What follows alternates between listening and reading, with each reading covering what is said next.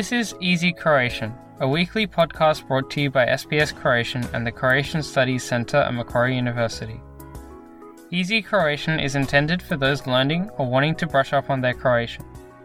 News is written in simpler and shorter sentences and read at a slower pace.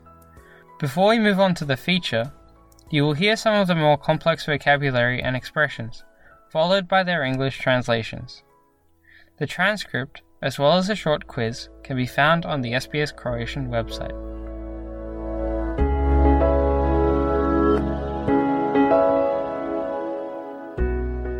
Slušate Lagani Hrvatski. Ja sam Jasna Novak-Milić.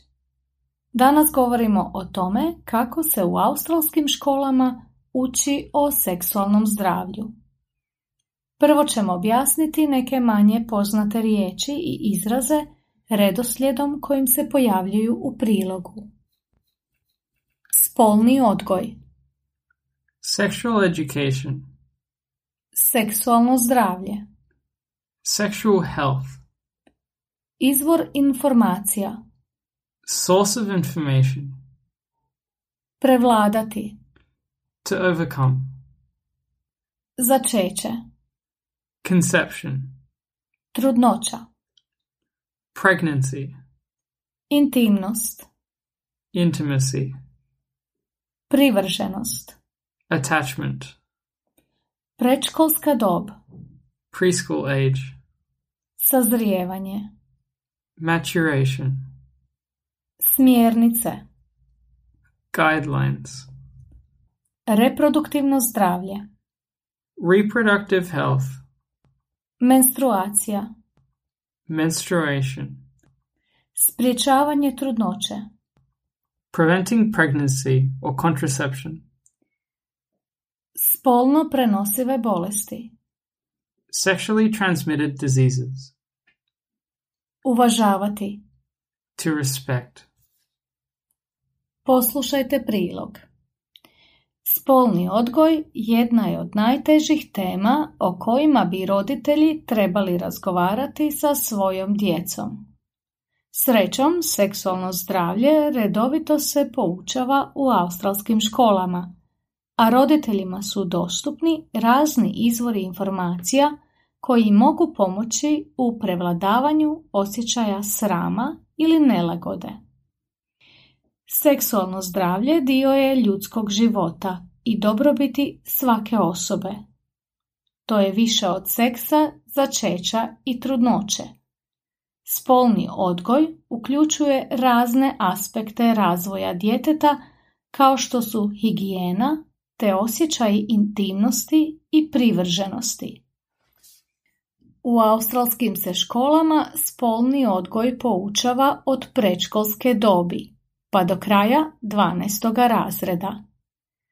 Nacionalni nastavni plan i program temelje se na teoriji razvoja djeteta koja razmatra fizičke, emocionalne i psihološke faze ljudskog sazrijevanja, a osmišljen je u skladu s međunarodnim znanstvenim standardima i smjernicama UNESCO-a. U vrtiću se uče točni nazivi za dijelove tijela i njihove funkcije. Slijede teme o promjenama na tijelu tijekom puberteta, o reproduktivnom zdravlju i menstruaciji. U srednjoj školi uči se o seksualnom ponašanju, trudnoći, metodama sprječavanja trudnoće te o spolno prenosivim bolestima. Također se govori o odnosima, pristanku i intimnosti. Nastavnici plan i program mogu prilagođavati kulturnom i vjerskom kontekstu svoje škole, uvažavajući vrijednosti lokalne zajednice te različitost i uključivost. U Novom Južnom Walesu škole imaju obvezu obavijestiti roditelje o tome kada se i kako obrađuje koja od tema spolnog odgoja. Istraživanja pokazuju da učinkovit seksualni odgoj odgađa stupanje mladih u intimne odnose, jer su mlade osobe bolje informirane i donose bolje odluke.